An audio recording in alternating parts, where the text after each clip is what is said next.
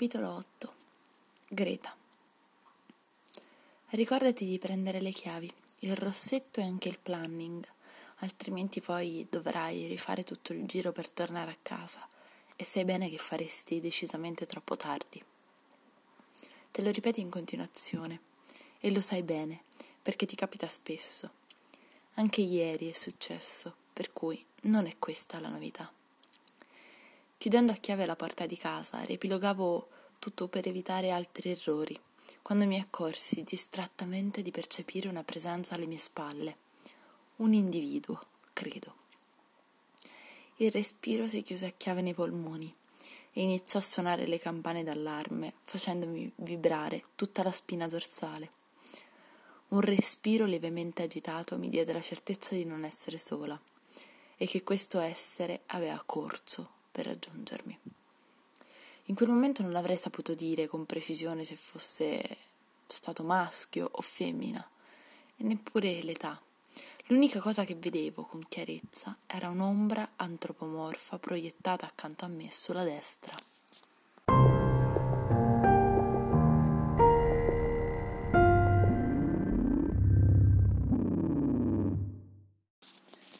Vagliando velocemente alcune possibilità, esclusi la macchina.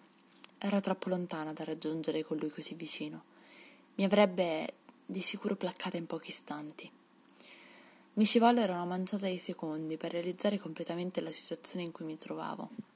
Un individuo non meglio identificato, di cui non potevo conoscere assolutamente le intenzioni, mi stava osservando e avrebbe potuto fare di tutto, come tentare di rapinarmi, o peggio, abbandonare il mio corpo sulla soglia di questa meravigliosa casa che ho sudato per potermi permettere.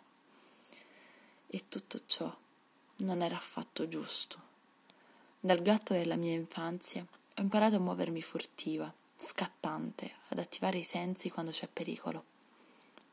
Ma un gatto non può certo insegnarti come difenderti da un'aggressione umana.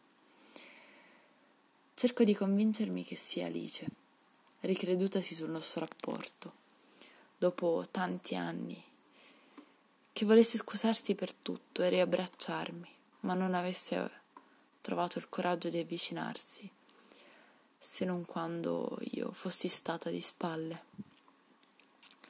Con questa folle speranza, a poco a poco, riprendo la cognizione del mio corpo, del sangue che si stava gelando e coagulando, pulsandomi dolorosamente alle tempie. La fronte imperlata e gli arti inferiori sembravano cedere al primo alito di vento, mentre quelli superiori tremavano, attaccati tutti al corpo, fatto di muscoli, lignificati, assolutamente immobili. La tecnica del mimetismo doveva essere durata giusto qualche secondo, quando la mia lucidità mi diede la scossa per afferrare il primo oggetto contundente a tiro e per scagliarlo con tutta la rabbia e la forza che può avere solo una donna spaventata e consapevole di essere scelta troppo spesso come vittima dell'ennesima aggressione.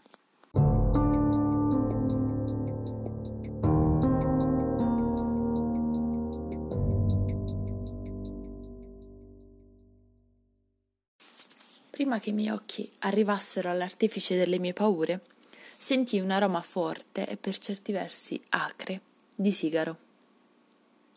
La mia memoria olfattiva aprì i fascicoli e cercò velocemente a chi potesse corrispondere questo odore.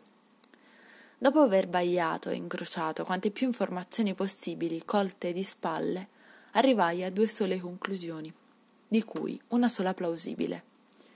La prima che potesse essere mio padre, la seconda Riccardo. La certezza mi arriva solo quando sento l'uomo dietro di me schiarirsi la voce. Riccardo. Per poco non mi prende una sincope per il lascio di tutti i sensi, per il pericolo scampato. Il suo viso allungato e sorridente fa evaporare dentro di me tutti i timori possibili. Mi volto, sorrido e saluto, mentre aspetto che sia lui a iniziare a parlarmi. Le mie richieste non tardano ad avverarsi, quando gli udii dire una di quelle solite bugie, solo per togliersi d'impaccio da quella situazione che deve essere sembrata strana anche a lui. Mi dispiace di averti spaventata, credevo mi avessi sentito arrivare. Insomma, sono qui perché sono di passaggio e quando ti ho vista ho pensato vado a salutarla, per cui eccomi qui. Ti andrebbe per caso anche un caffè? Io stavo tornando allo studio, però per un caffè c'è sempre tempo. Dove mi porti? Va bene, e ho adocchiato un posto passando di qua, uscendo da Piazza Dante. C'è sempre così tanta gente fuori, non sarà poi così male. Proviamo? Ottimo, lo conosco. Hai buon occhio. È uno dei più vicini al mio studio. Forza allora, andiamo. Ci incamminammo entrambi con un umore diverso, quasi euforico, un umore con cui non avrei mai immaginato di concludere la giornata. Dovevano essere dieci minuti, ma mi accorsi dopo un po' che era passata quasi un'ora e che in quel preciso momento avrei dovuto essere in studio con il primo dei miei pazienti del pomeriggio.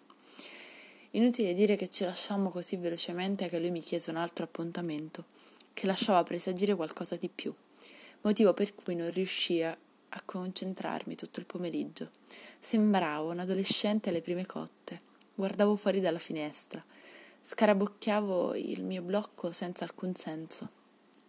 L'unica cosa sensata che mi sarei sentita di dire in merito era che mi aveva fatto stare bene, mi aveva spolverato via tutto lo stress in poco tempo e quello che ne veniva fuori era una me che non mi ricordavo neppure più che funzionasse, una che forse non esisteva da molti anni.